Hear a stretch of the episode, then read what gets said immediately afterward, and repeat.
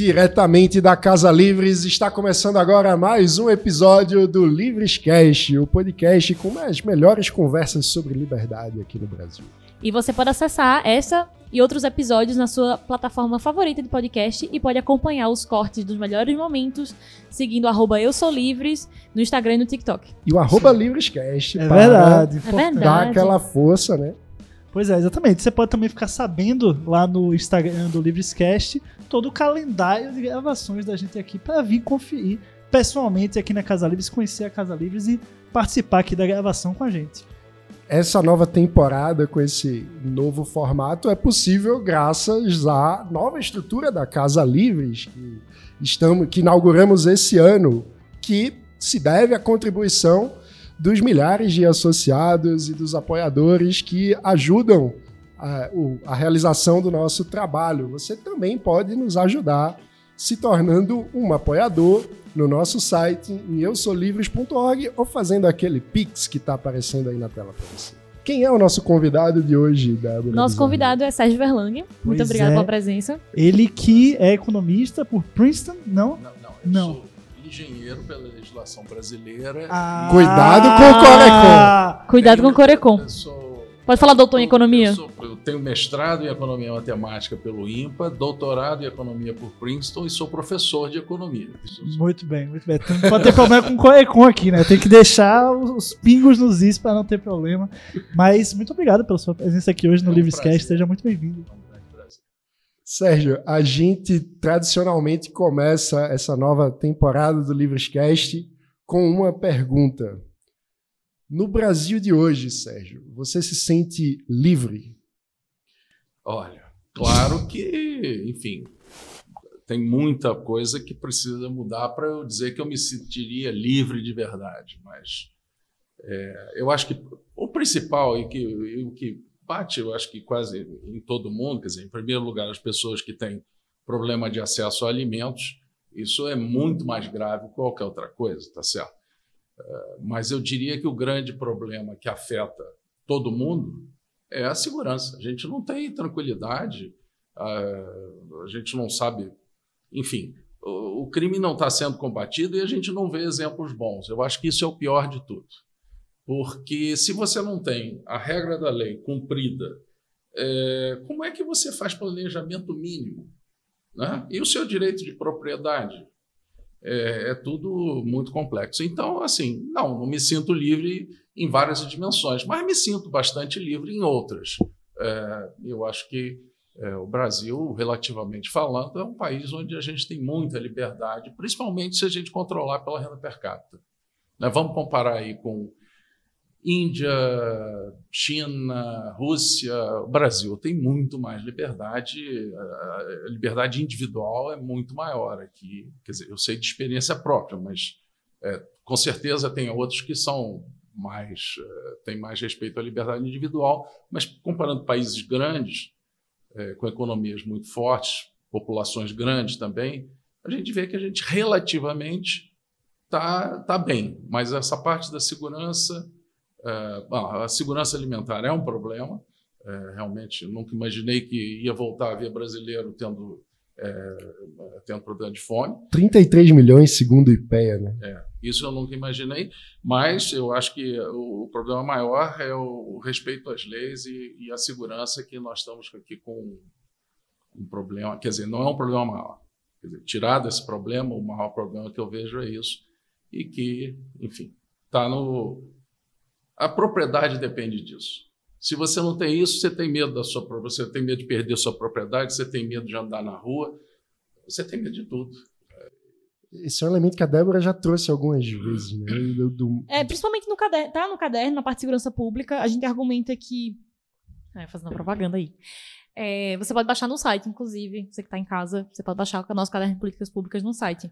Então, a gente argumenta justamente nessa linha de que para a gente ter liberdade de caminhar na rua, de empreender, de fazer várias coisas, a gente tem que ter a segurança de que nossa integridade física e das, das nossas posses, da nossa propriedade vai ser respeitada.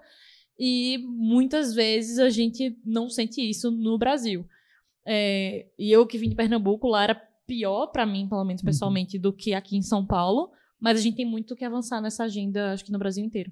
é o mínimo, né? Eu acho que é o mínimo, assim, para você poder ter uma condição mínima de, de conforto, de saber que o, o que é teu, o que você comprou, o que você adquiriu, o que é tua propriedade, simplesmente não vai embora por causa de, um, de uma falha de segurança e um bandido, um ladrão, enfim. É, acho que também a segurança é uma coisa que afeta até o nosso bem-estar, como a, no lugar que a gente vive, saber aproveitar o local também. O direito de ir e vir, né? Uma É, coisa é. muito básica. Esse é.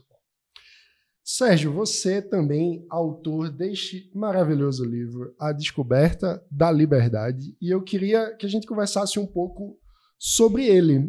E você já tocou num ponto que acho que permeia todo o livro, que é como a liberdade depende, no fim das contas, do- da nossa possibilidade de usar a propriedade privada. né? Conta um pouco como surgiu a, a ideia do, do livro, A Descoberta da Liberdade. É, Essa, essa, esse livro realmente. A, a ideia é é o seguinte: o que aconteceu foi que, eh, enfim, eu eh, tive meus estudos, sempre estudei bastante a parte de economia, eh, sempre acreditei em sistema de preços, etc. E aí eu comecei a ler eh, os clássicos eh, do liberalismo e eu achei uma coisa muito interessante.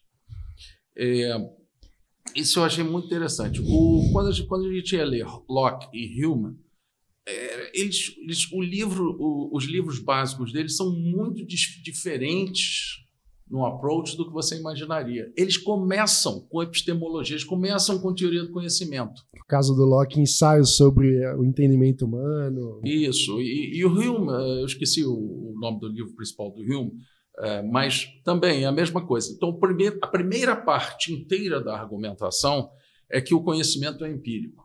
Tudo bem, hoje em dia a gente sabe que ele não é completamente empírico, etc. Mas, digamos assim, o conhecimento é empírico e, e a partir dali é que, o, é que vem eh, o segundo pilar, que é, é, é o bem e o mal são individuais, quer dizer, você gosta ou não gosta, você faz as coisas motivados pelo interesse próprio, e, e daí deduz-se o resto. ah, enfim. Então, aí eu falei, mas por que, que começa dessa forma? E assim foi, a minha curiosidade foi essa. É, é claro, depois de ler bastante, eu compreendi perfeitamente. Quer dizer, no final das contas, o que era essencial para você dizer que o, a pessoa faz o que quer, ou seja, o bem é o que você quer. Se você quer fazer uma coisa que melhora você, você está fazendo o bem. O mal é o que você não quer. Ah, eu não quero fazer isso porque isso me faz mal. Então você tem que ter, primeiro, liberdade para ter o maior número possível de ações para você poder atingir o, máximo de, de bem-estar próprio naquilo. Quer dizer, então, liberdade vem, a importância da liberdade vem daí, mas a noção de bem e de mal tem que ser individual.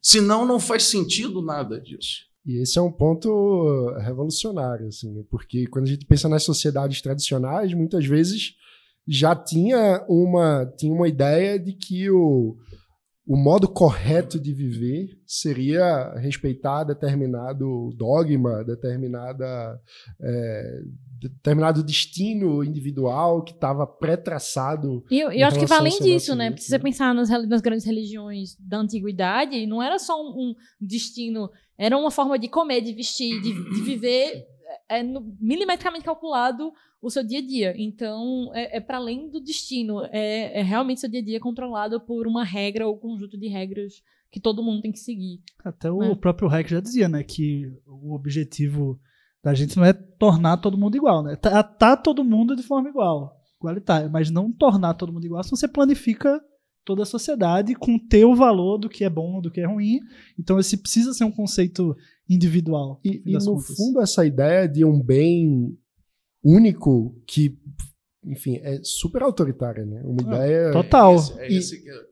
E que é- passa justamente por como saber qual é o bem, é, né? Se somos diferentes, se temos nossas peculiaridades, então. Não, veja, é, se a, a- a primeira coisa a notar é isso, é que o bem e o mal é uma coisa individual. Aí você diz assim, poxa, mas, mas todo mundo sabe que a gente não deve roubar, não deve isso. Claro, isso não tem nada, não, não há nenhuma incompatibilidade.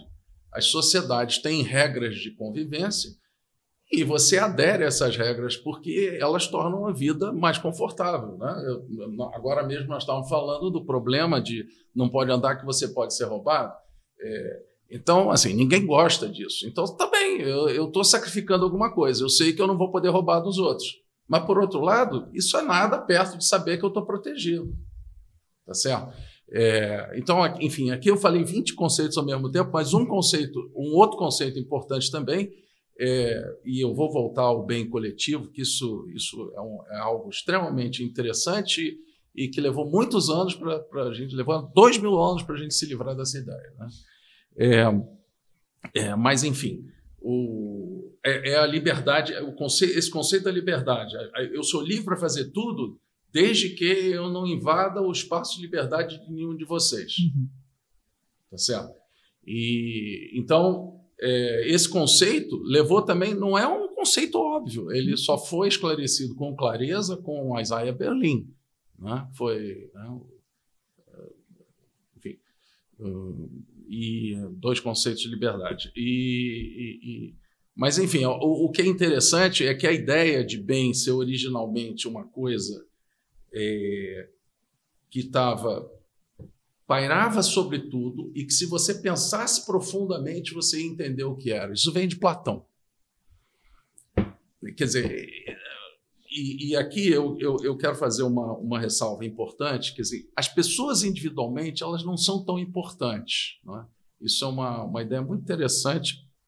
Eduardo Janetti escreveu sobre ela no Beliefs in Action. É, é uma ideia muito interessante que é simplesmente assim, ó. Platão representava a média das ideias daquela época, representava bem as ideias daquela época, por isso sobreviveu.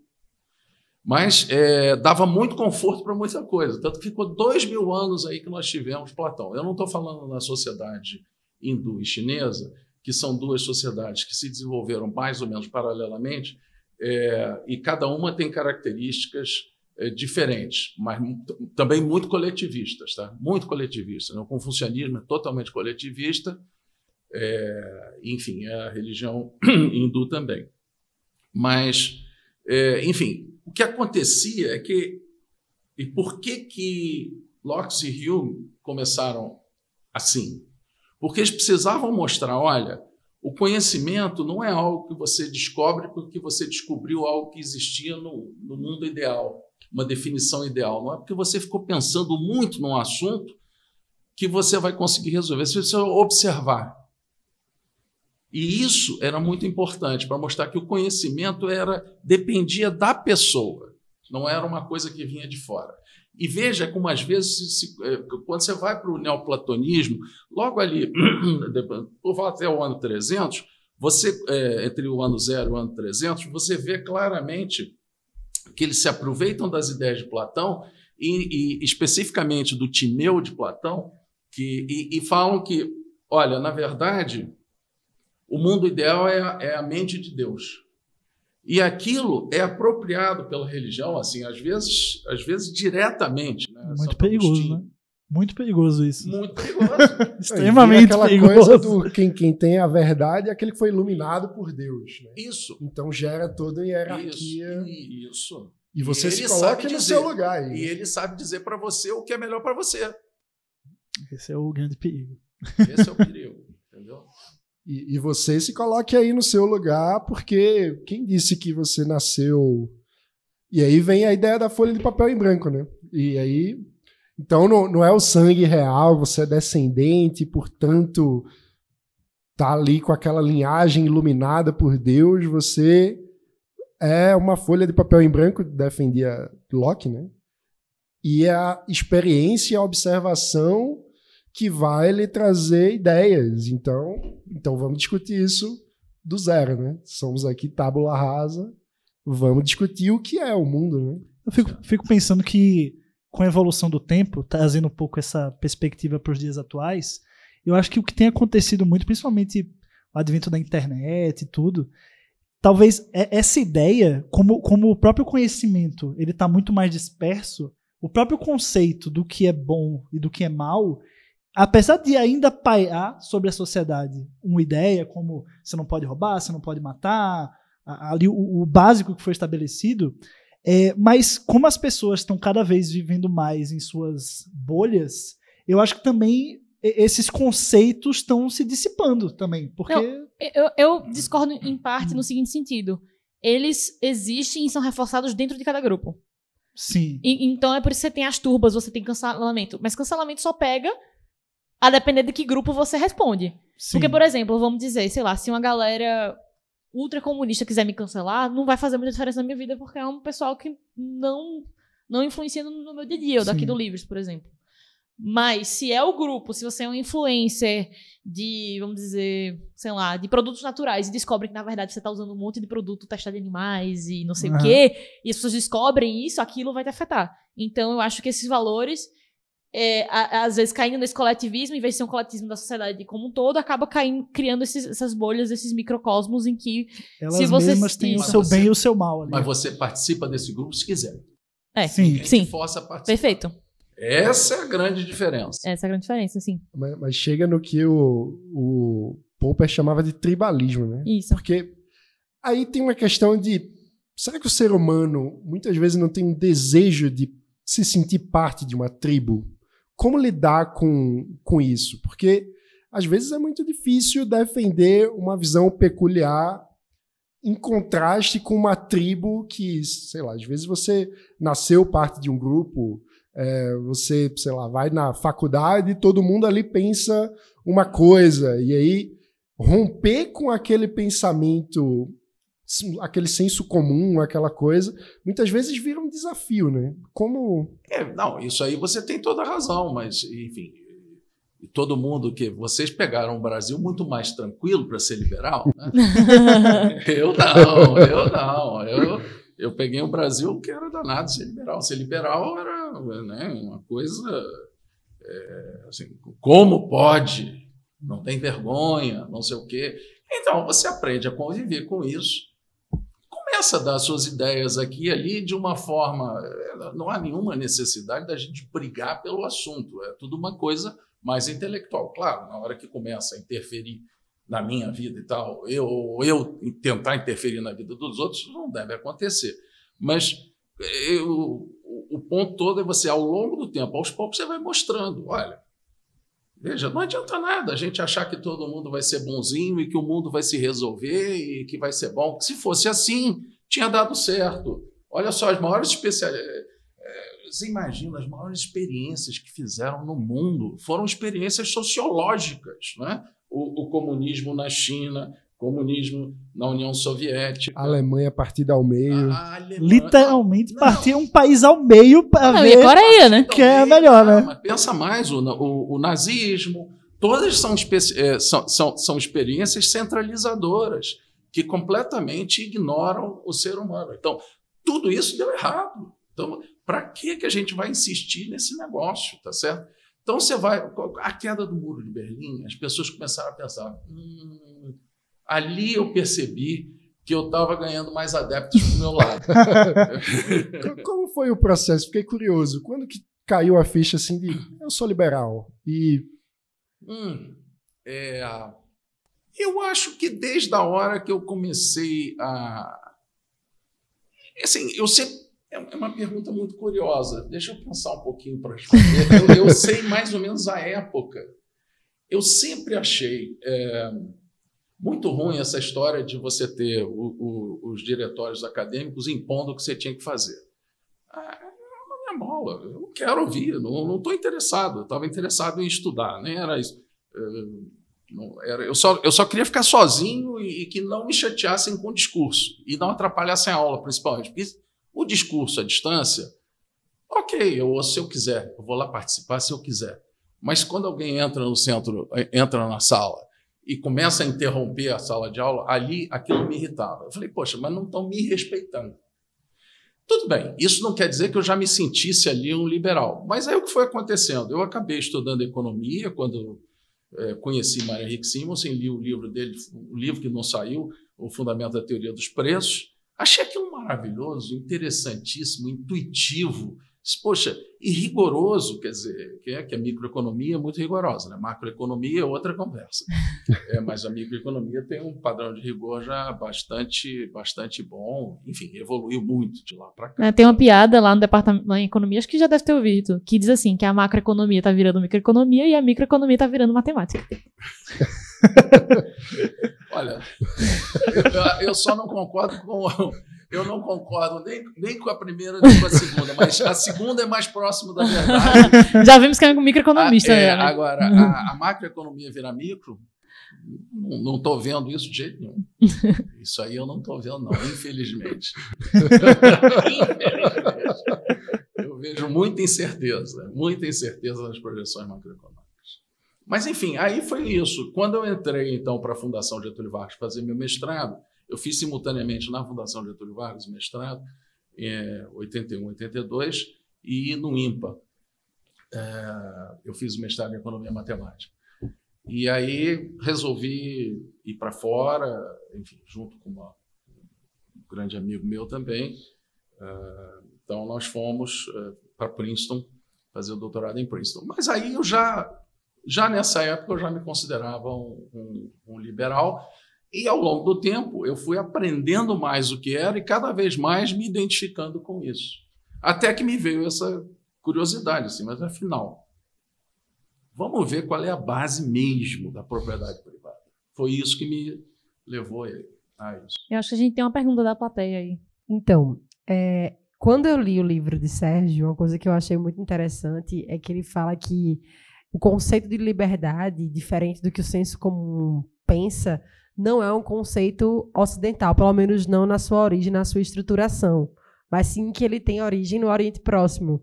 Ele fez um compilado histórico muito interessante é, para fazer as pessoas que não conhecem nada sobre esse lado da história pudessem conhecer. Inclusive, super recomendo quem estiver escutando a gente e assistindo a ler o livro, porque tem muita documentação bacana que ele cita. Eu queria saber como é que foi o processo de encontrar esses documentos, de construir esse texto e como foi que, que você se sentiu quando deu esse estalo. É, aí eu, eu, vou dizer que é uma coisa muito curiosa. Desde que eu, desde o meu terceiro ano ginasial, me lembro até hoje, terceiro ano ginasial é o, é o, é o sei lá, oitavo ano, nono ano hoje, ou oitavo. Ali é final... oitavo ano hoje, oitavo ano hoje. É isso aí. Então, desde aquela época, eu, eu já percebi, eu achava interessante a forma como os livros de história mostravam a história universal. E aí eles falavam umas coisas assim meio desconexas, entre elas do Código de Hammurabi. Então eu sempre fui muito curioso por esse negócio. Aí um dia, passeando numa livraria, uma tradução do Código de Hammurabi, do original para português. Eu comprei, não resisti. Bom, eh, ocorre que nós tínhamos um dos maiores assiriólogos do mundo, era brasileiro, chamava-se Emmanuel Buzon, e, que morreu é, há algum tempo. E ele fez um trabalho espetacular de levantar todos esses códigos, traduzi-los eram livros de, absolutamente necessários em escolas de direito, mas aí eu aprendi com ele. E eu fui vendo que os mesopotâmicos tinham é, toda essa. já tinham todo o arcabouço da liberdade individual já colocado em, place, funcionando. Primeiro contrato de transferência de propriedade que existe registro é de 2900 a.C. E quando você vai ver o contrato, ele é quase idêntico ao contrato atual. A única diferença é que foi de uma pessoa, é, foi, foi de, um, de um coletivo para uma pessoa. Porque na época a terra era sempre de um coletivo. Mas é um primeiro contrato, já existe. Então, foi toda. Eu fui levantando isso, e aí eu fui vendo que todo o sistema legal existente eh, na Grécia, e depois, enfim, um livro que eu li sobre história de Roma, que era maravilhoso, um livro histórico, é, Tito Livio, né? E, enfim, aí você vê que tudo se conecta. E é tudo vindo um do outro, um do outro. É claramente, porque é, uma coisa leva a outra e você vê que eles copiam e eles dizem que eles copiam. Só que ninguém acreditava. Mas eles estão dizendo: olha, eu copiei, eu fui lá e copiei. Aí você vai ver do que ele copiou, você vê que de fato ele copiou. E assim foi a única coisa que foi juntando as, as coisas aos poucos. E, e, eu nunca acreditei em descontinuidade no, no, raciocínio. Né? Eu acho que a gente vai cada vez mais aprendendo, cada vez mais aprendendo. De vez em quando você tem uns períodos como a Idade Média e tal, mas depois volta. Então, foi assim. Foi Emanuel Buzon, foi o Araújo, uh, que, que era um uh, egiptólogo, que eu conhecia bastante os textos dele, mas basicamente foi, foi, foi a grande vantagem dele estar ali, uh, ser chefe de departamento de, de, de. Aí eu já me esqueci. De cuneiforme, a siriologia lá na, na PUC do Rio de Janeiro, e aí foi aí que eu aprendi. Eu fiquei feliz com o seu otimismo. Você acha que a gente vai acumulando. Porque tem uma máxima que diz que no Brasil, a cada 15 anos, a gente esquece os 15 anos anteriores. e, e nessa semana de aprovação, a gente está gravando próximo da votação da PEC Chemicase, que foi aprovada por quase a unanimidade do Congresso, furando o teto de gastos mais uma vez, enfim.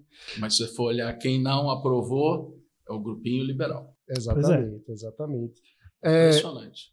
Mas uma coisa que, enfim, eu tive a oportunidade de dirigir o documentário que o Livres fez em homenagem aos 25 anos do Plano Real e uma das questões otimistas do documentário, para mim, era uma sensação de caramba, a duras penas, depois de muitas tentativas ao longo, enfim, do fim dos anos 80 início dos 90, o Brasil aprendeu que não existe mágica para controlar a inflação, não tem controle de preço, que a gente tem que fazer conta, que o orçamento tem que caber no que a gente paga de imposto, que tem que ter previsibilidade, que tem que ter responsabilidade fiscal. E aí a gente vê que parece que quando chega perto da eleição, o Congresso esquece o que aprendeu nos últimos, no último ciclo. Como, e, e aí, enfim, fazendo uma ponte com. Você estava dizendo que lá nos anos 80 se,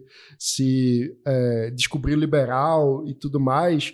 Como é assistir a evolução do debate no Brasil em relação à consciência a respeito de todos esses temas?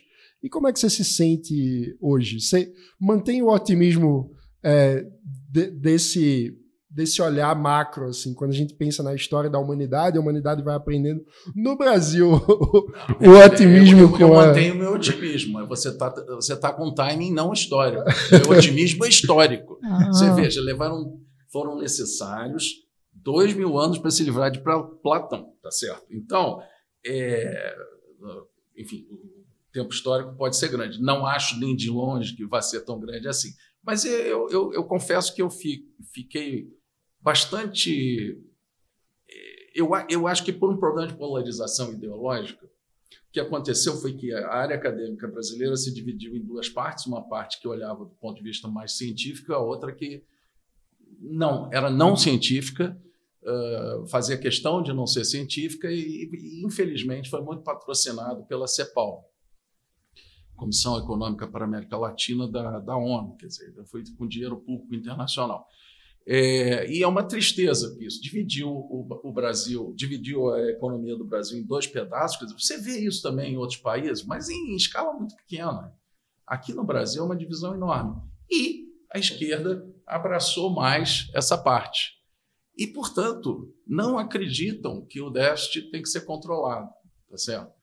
Só que na prática, quando é, você vê, né, o Palotti foi um excelente ministro da Fazenda. Por quê? Porque ele já tinha sido prefeito, ele sabia que se não controlasse as contas, os negócios não davam certo. Tá certo? Agora, não adianta nada ele ter feito todo o bom trabalho que fez, que foi destruído ao longo dos. Né, depois dos primeiros quatro anos, foi tudo destruído paulatinamente, irreversivelmente, quase que irreversivelmente.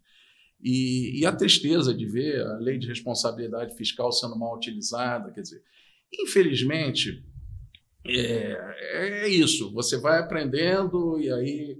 Quer dizer, agora não tem ninguém falando de um assunto que é fundamental. Fundamental. Que é, e vai ser a próxima discussão do próximo governo, que é o seguinte: a reforma administrativa. Por quê?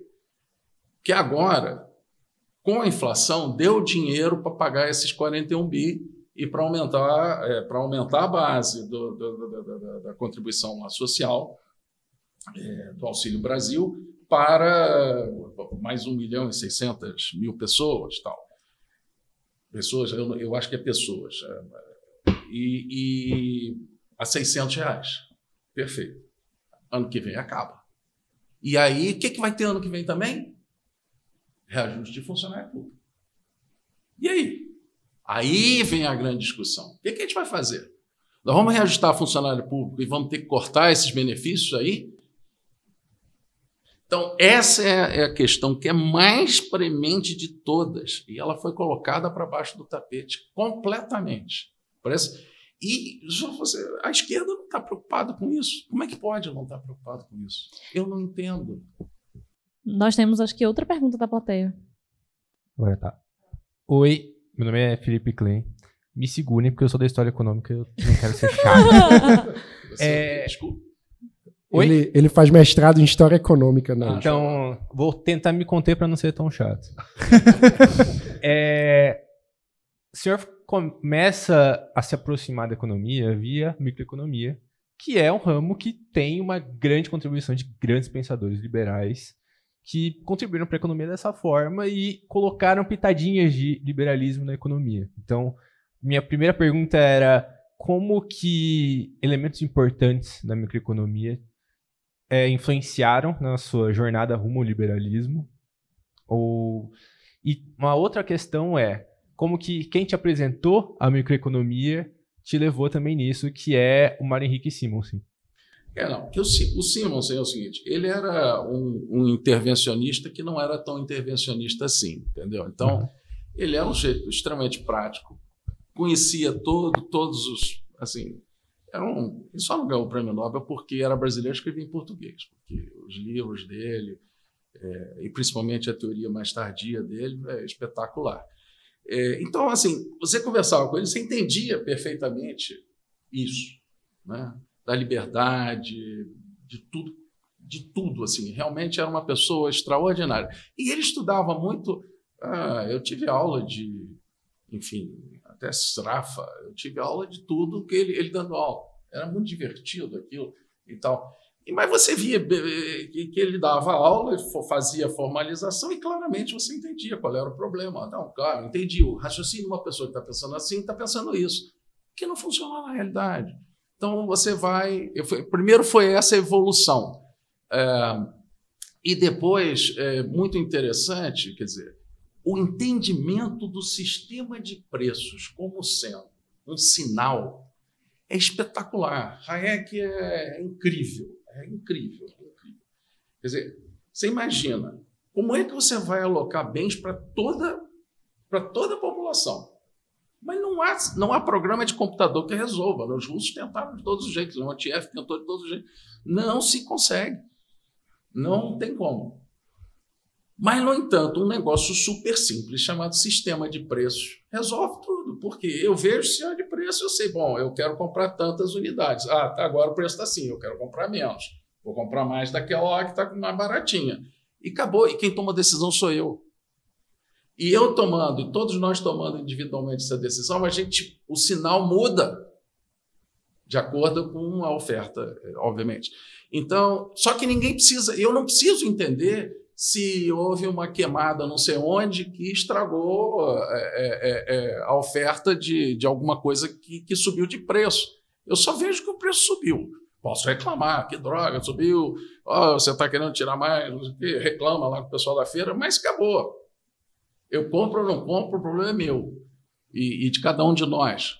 Então, a, a, a, partir do momento que eu entendi isso, e, e de fato é muito interessante, porque é, se você pega um sinal, inclusive o sinal de preço, enfim, isso é um, é um, é um problema técnico, o sinal de preço ele é extremamente eficiente, ele tem a menor dimensão possível de um sinal que resolve o problema. Mas isso é um, isso é um, outro, isso é um outro ponto. Mas do ponto de vista, eu fiz comunicação, né? E e eu acho muito bonito essa transformação, essa, essa forma de encarar como uma linguagem, né?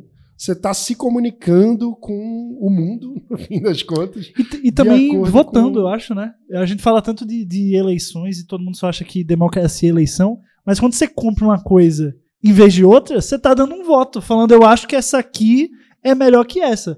Inconscientemente, né? As pessoas não ficam, ah, não, eu quero, eu, eu- gosto mais dessa. Não, elas vão lá, ah, esse aqui parece mais bonito, parece melhor, eu vou comprar esse. E nisso ela dá um voto. Todo dia você tá votando em alguma coisa quando você vai no mercado. E não toa, existem movimentos de consumidores para consumir mais verde, para não usar coisa testada em animais, para consumir local, enfim, para uma forma de apoiar pessoas que têm os mesmos valores que você, enfim. Levar os votos diários Exato. que nós damos na economia para um lado ou mais pro outro, né?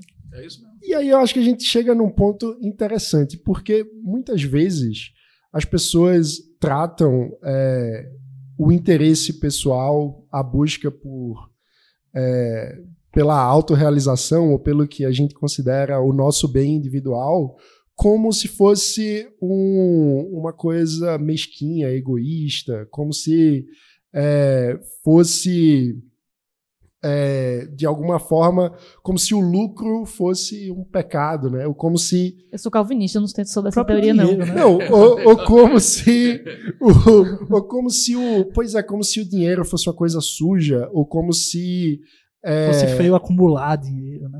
Aquela ideia do tio Patinhas nadando na piscina de dinheiro. olha. É, ou como se, de alguma forma, ao falar sobre tudo isso, a gente estivesse dizendo que o único fim humano é acumular recursos materiais, como se fosse uma. Como é que você enxerga essa, esse debate, esses preconceitos sobre. esse, lucro. esse debate ele, ele é muito assim. Você não vai ver isso em outras religiões, a não ser na católica, tá certo? Vamos ser muito objetivo. Eu falei. Isso tudo é da religião católica, é um absurdo completo. É, é, como é que é? O, o teoria social da igreja, rerum novarum, popularum progresso. E você sabe, outro dia eu vi assim, mais de quase. É um, é um número imenso de bulas papais sobre o mesmo assunto. E no final das contas, tudo é uma ideia. É que antigamente era verdade que era assim, né? O pagador de impostos, o cobrador de impostos, na verdade, ele era um cara que comprou a posição dele de comprador de impostos em muitos lugares. Ele comprava. Aquilo ali era uma coisa que ele adquiria. Por quê? Porque ele ia extorquir um outro. Então ele comprou o direito de extorquir um outro. Então realmente era um negócio muito mal visto. Com razão, tinha que ser mesmo. Era muito mal visto. É, e aí eu acho que ficou essa coisa na época ali do, do- do início do cristianismo e, e aquilo ficou dessa forma. É, com a reforma, e a igreja, não, não me pergunte por que foi andando cada vez mais nessa direção. Eu não entendo o suficiente, estudei um pouquinho, mas não, não consigo, não, não, não, não tenho explicação lógica de por que chegamos nesse caminho, principalmente no século XX. Né? Isso foi do século XX. Falando nessa coisa de tio Patinhas, e a gente falou da esquerda e da CEPAL, é, eu queria ouvir sua opinião sobre por que, que essa visão não científica, vamos dizer, da economia pegou tanto no Brasil, e eu acho que vários países da América Latina também. Em outros lugares do mundo é bem menor, você quase não tem essa disputa, você tem centros localizados, mas aqui é, é um, são pessoas que têm uma influência política muito grande. Olha, é- é- você, você imagina, quer dizer, no Brasil, naquela. Era, era uma época de, de mundo mudando muito e o mundo virando eh, socialista, certo? Então, quantas vezes eu não ouvi professor meu dizer, nós comunistas, ou desculpe, não sei o quê, professor de. né, Coragem. tinha aula, lá, tinha aula de geografia no São Bento, era isso. Que é o melhor colégio, muito tempo no Brasil e tal. É, mas entrar para um lado e sair pelo outro. Então, eu sabia que ele era comunista, não estava nem aí. Eu queria saber o que ele estava me ensinando de geografia e, e ponto final. Mas, isso só para te explicar, aquele ambiente era esse. O mundo inexoravelmente vai virar comunista, vai virar socialista. É o caminho natural da história. É o caminho natural da história. Ah, Não vai, vai sair, estava lá. E aí tinha um grande inimigo. Quem era? Os Estados Unidos. Tá certo? Nem a Europa continental, que aquilo lá tinha um monte de, tem um monte de comunista socialista lá. Aí, o- então aquilo era o inimigo natural. Aí você cria uma teoria que é nossa, que nós não precisamos ler livro-texto daquele inimigo. Essa teoria, eh, enfim, eh, cada vez achava-se que explicava tudo. Eh, Obviamente, Eu não sei se vocês sabem, mas, por exemplo, havia, havia uma teoria que dizia que a produtividade marginal do trabalho podia ser até negativa, porque você tinha tanta gente junto. Por exemplo, você tinha uma sala cheia de gente trabalhando, você botasse mais uma pessoa ia atrapalhar.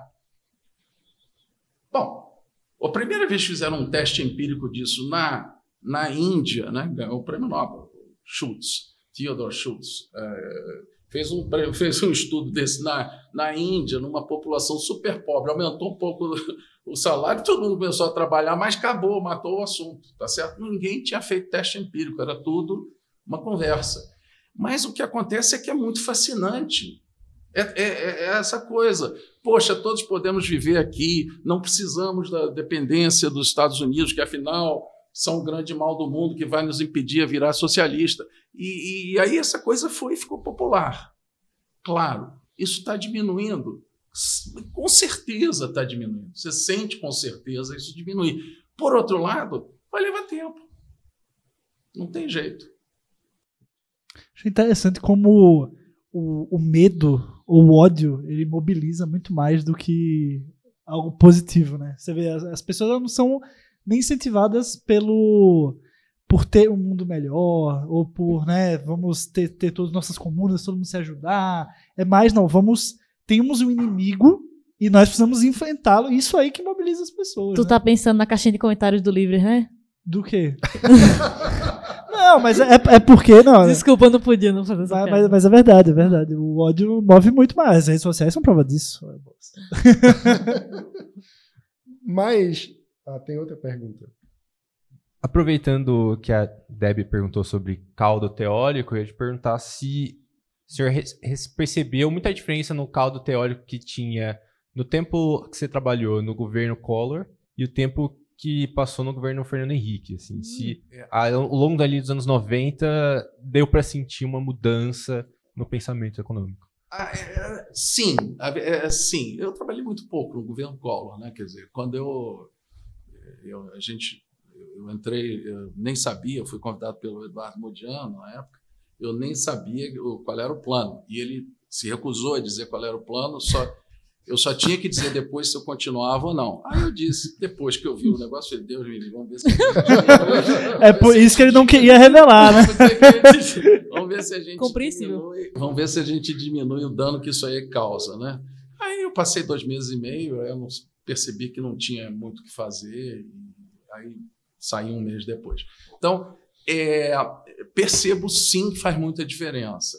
Percebo que as pessoas estão ah, estudaram muito mais, aprenderam muito mais. Olha, o Banco Central, olha como mudou, meu Deus do céu. É, o Banco Central, sempre que eu tenho muita intimidade com o Banco Central, de conhecer, né? né? Que trabalhei lá, acompanho as pessoas e tal.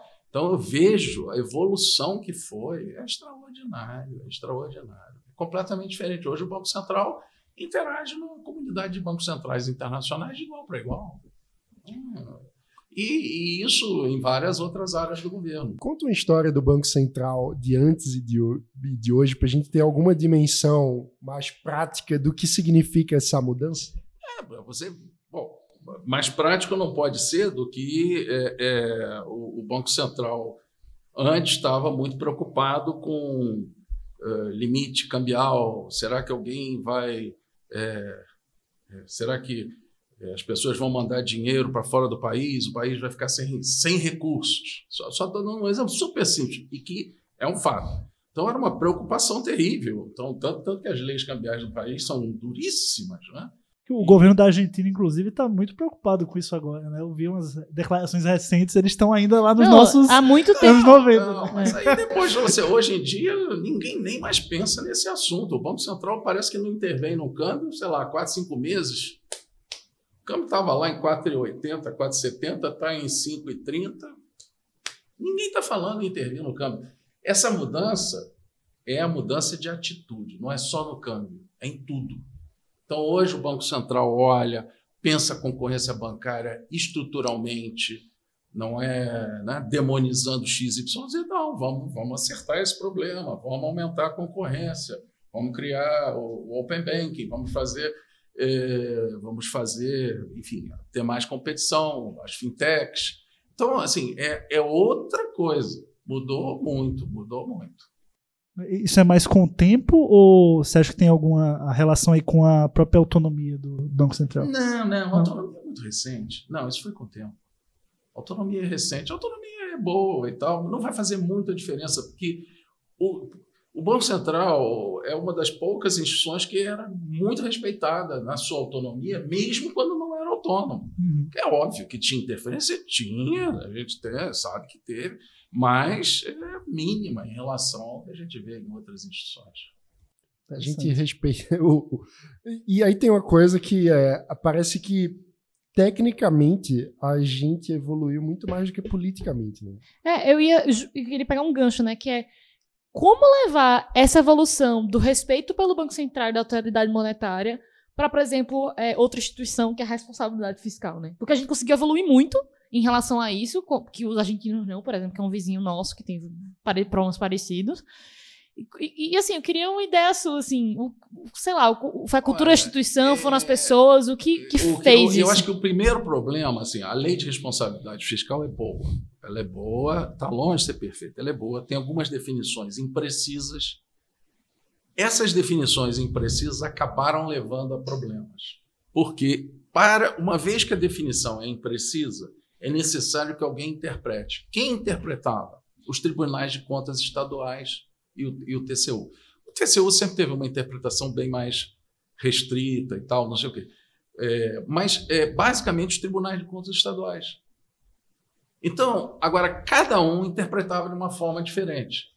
E a, e a interpretação foi divergindo e nada foi, fendo, foi sendo feito. Por exemplo, quando você olha é, esses famosos penduricalhos, é, que tem muito Agora já vi que tem até no executivo também, mas antigamente era mais no judiciário e no Ministério Público. Agora, né, parece que tem um monte de gente aí no, no governo que está acumulando salário, tem isso, tem aquilo. Especialmente entre os militares. Né? É, enfim, mas o fato é o seguinte, é um pouco mais restrito. Isso, esses penduricários que são lá, como é que se chama, verbas indenizatórias, não apareciam como remuneração. Então, todos aqueles coeficientes Assim, a média parece que é 80%. Você tira, dá uma média de 60%. E aí explicar para o pessoal é. que eventualmente não esteja familiarizado, o ponto é que a lei de responsabilidade fiscal cria algumas limitações sobre o quanto do dinheiro público pode ser gasto é, com pagamento de funcionalismo público. No entanto, nossa criatividade do judiciário criou uma diferenciação entre o que é remuneração e o que é verba indenizatória, que em tese seria, por exemplo, é, o gasto que o promotor tem com a residência numa cidade fora da cidade de origem. Então ele ganha uma poupuda. É, verba moradia. Verba, um auxílio moradia. moradia. E aí com o tempo, o funcionalismo foi criando verbas indenizatórias cada vez maiores. Puxadinho ali, puxadinho aqui. Quando viu, já era um pé Mas não é só isso. O pior são as outras. Inter... Tinha milhões de interpretações. Teve TCE, por exemplo, que interpretou. Não vou me lembrar qual aqui, mas que interpretou que é, a aposentadoria paga não pode estar nessa conta. Aí você, Dificulta, é né? Solução, tá certo? E Economia criativa. Isso mesmo, não mudou até hoje. Não, e é bom lembrar que, assim, todo. Se o gasto com o pessoal aumenta muito, começa a faltar para outras coisas, como investimento, é eu, enfim, para tudo. Eu, desculpa, eu devia ter sido mais didático. Por isso que eu já comecei por isso, porque esse, para mim, é o cerne da onde aconteceu o principal problema. Mas aconteceram muitos outros problemas, mas esse foi o principal problema e que nos levou à situação que temos hoje. E, e não à toa você elege a reforma administrativa como a principal. É a principal. E vai ser, ano que vem, a discussão vai ser quanto a gente vai dar de aumento para o funcionalismo para conseguir manter um, um mínimo é, para esse para que seja esse milhão e seiscentos extra que entrou. Não estou nem dizendo que vai ser os, os 600 reais. Se der, que você couber nos 600, melhor ainda. Mas pelo menos um mínimo, sei lá, uns 400, que era o que todo mundo ganhava lá é, essa discussão vai ser crucial, porque a inflação vai estar caindo. E aí está acabando essa margem, que só veio porque a inflação subiu e o funcionalismo ficou relativamente congelado. Né? Muito interessante. É, o que me veio à cabeça agora é que a gente está falando, no fim das contas, de uma espécie de disputa brasileira entre o organismo do Estado, que deseja se ampliar, que deseja ter aumento de remuneração, e o interesse público da, da sociedade brasileira, do pequeno indivíduo brasileiro. Como você vê essa disputa é, e o, o, quanto você acha que ela é, enfim, como parece que a gente acaba tendo um Estado que luta por si mesmo, capturado por corporações que funcionam na sua, enfim, na sua própria estrutura e atacam a liberdade do, do cidadão brasileiro, né? É, essa, esse ponto, né, Raimundo Fauro, né, já, já falava, mas, enfim, tem gente mais, mais moderna que fala coisas parecidas, é, é, é interessante. É, se você olhar, outro dia eu estava vendo também, parece que tem uma quantidade, a quantidade de ações que são decididas nos, nos, tribunais superiores, que são de funcionalismo público, é uma barbaridade, é uma coisa assim, é muito, é muito maior do que a proporção do funcionalismo público uh, uh, no total de, de, de, de pessoas da, da população brasileira. Então, é, isso é apenas mais um representante desse problema. Eu acho que a única solução é conscientização. Conscientização de todo mundo. Conscientização de todo mundo. E na hora de votar, escolher a pessoa correta para votar, aquele que vai defender as ideias certas. Né? Você vê como sofreu a Tabata Amaral por defender as ideias certas. Assim mesmo ela protegeu lá os professores, que uhum. eu não vejo por que eu, eu tenho uma. Eu sou professor, por que, que eu tenho que me aposentar? Eu acho que eu já estou em idade de aposentadoria. Por que, que eu tenho que me aposentar antes de uma outra pessoa dar aula? Coisa insalobra? Não consigo, não consigo. Não, né? não vejo essa justificativa. Mas, enfim, é, mas de qualquer maneira ela sofreu muito, porque ela defendeu o ponto de vista dela, mas foi muito atacada. Então, a gente vê como é difícil. Agora, tem que escolher bem. É, é uma questão de mudar a, a, a, mentalidade, né? mudar a cultura.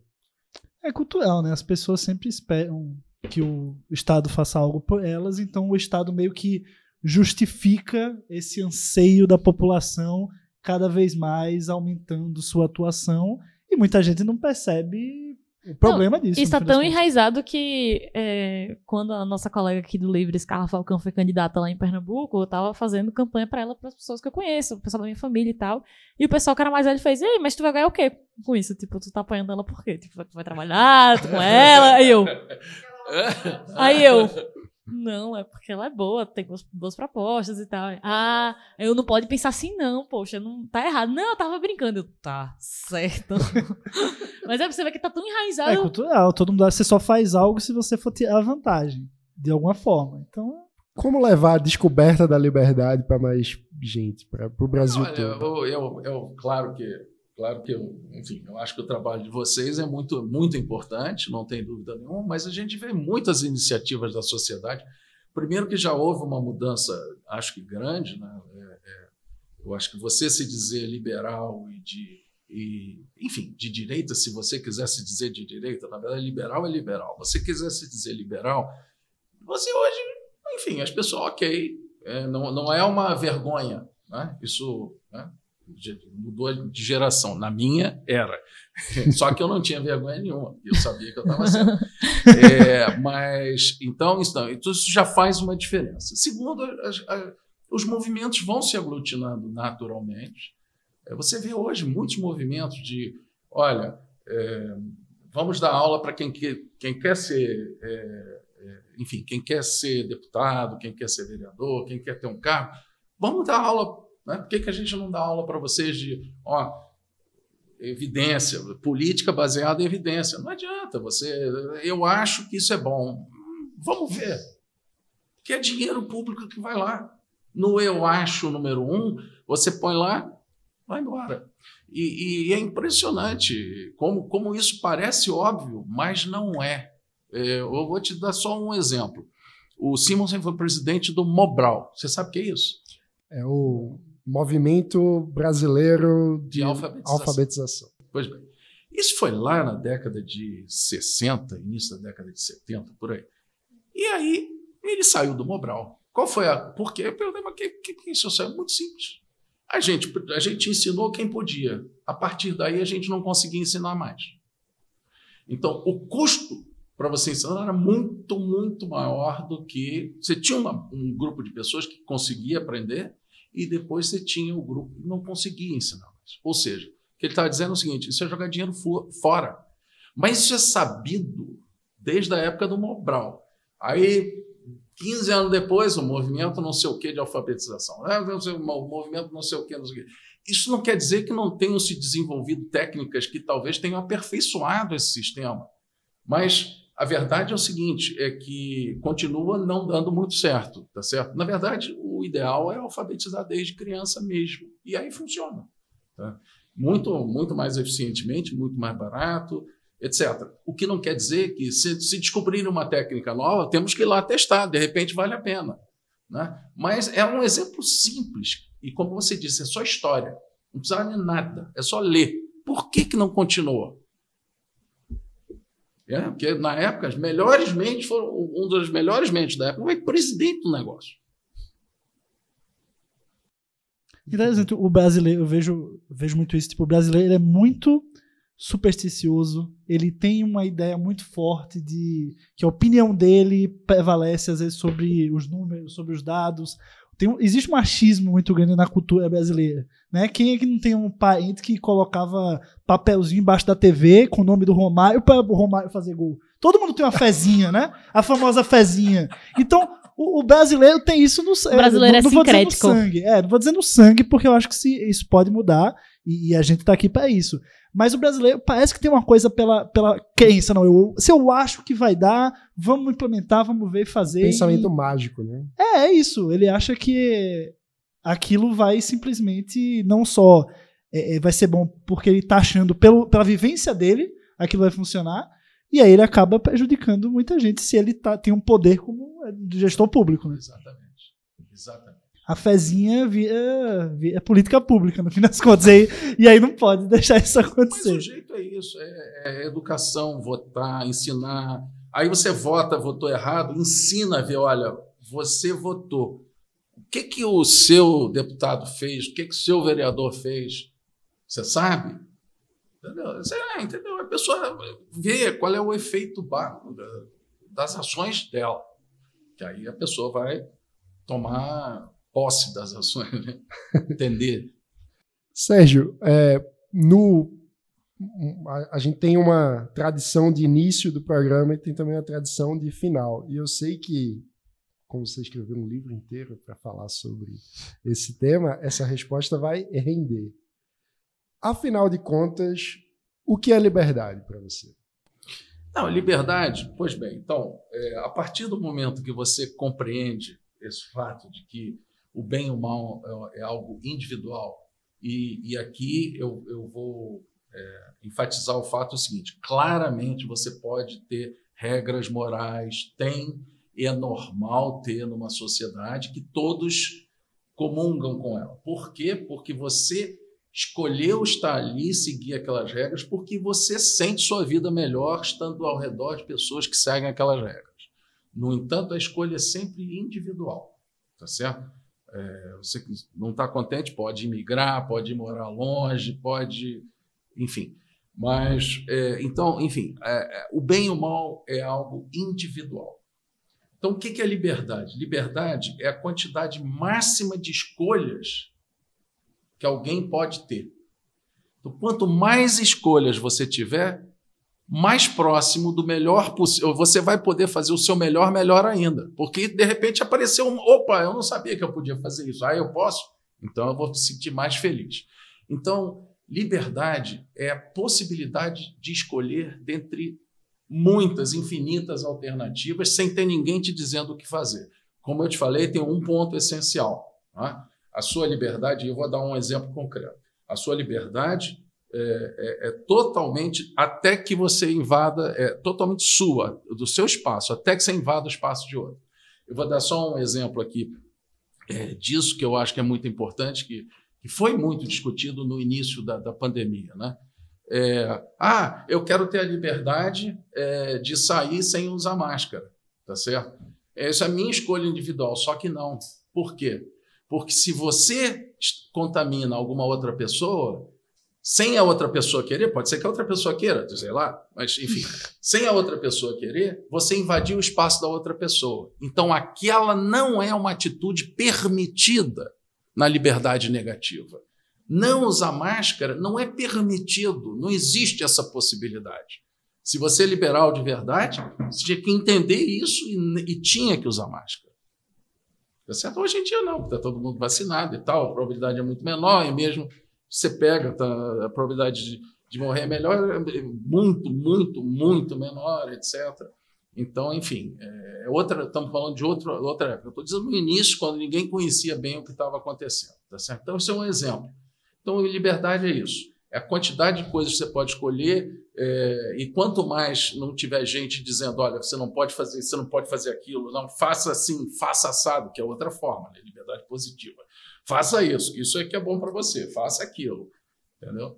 E o, e o ponto fundamental é escolher sobre sua própria vida. Não é escolher pela vida, Vida do, do outro, sim. né? Aí já passa, já passa pro quadrado dele. Tem que ficar cada um no seu. Ampliar, acho que é ampliar, a liberdade nesse caso é ampliar o seu quadrado, o quanto Exato. mais você puder, pra você ter um quadrado cada Sem vez barrar maior. nos, nos outros, Sem né? esbarrar no Sem- quadrado sem- do outro. quadrado dos outros. É isso aí. Então, que, que belo quadrado foi esse, esse podcast. Sérgio, super obrigado Não, pe- parece. pela conversa. Muito bom. E fica aqui a, re- a recomendação, A Descoberta da Liberdade, de Sérgio Verlang. Muito boa a conversa. Débora, Tchauzinho. Tchau, gente. Até a próxima. E não se esqueçam de acompanhar o programa, se inscrever no canal, dar o like. Deixar seu comentário. Não chamar o amiguinho de socialista nos comentários, porque ele tem uma opinião diferente da sua. né? Sempre bom, né? O respeito aí nas redes sociais. É isso aí. Sigam também no Instagram, né? Eu sou Livres e também Livrescast para poder ficar por dentro das gravações aqui na Casa Livre. Você poder fazer aqui, tá na nossa arquibancada, poder fazer perguntas diretamente para os convidados, como o pessoal fez hoje aqui. É isso aí. Muito obrigado a todos e até a próxima.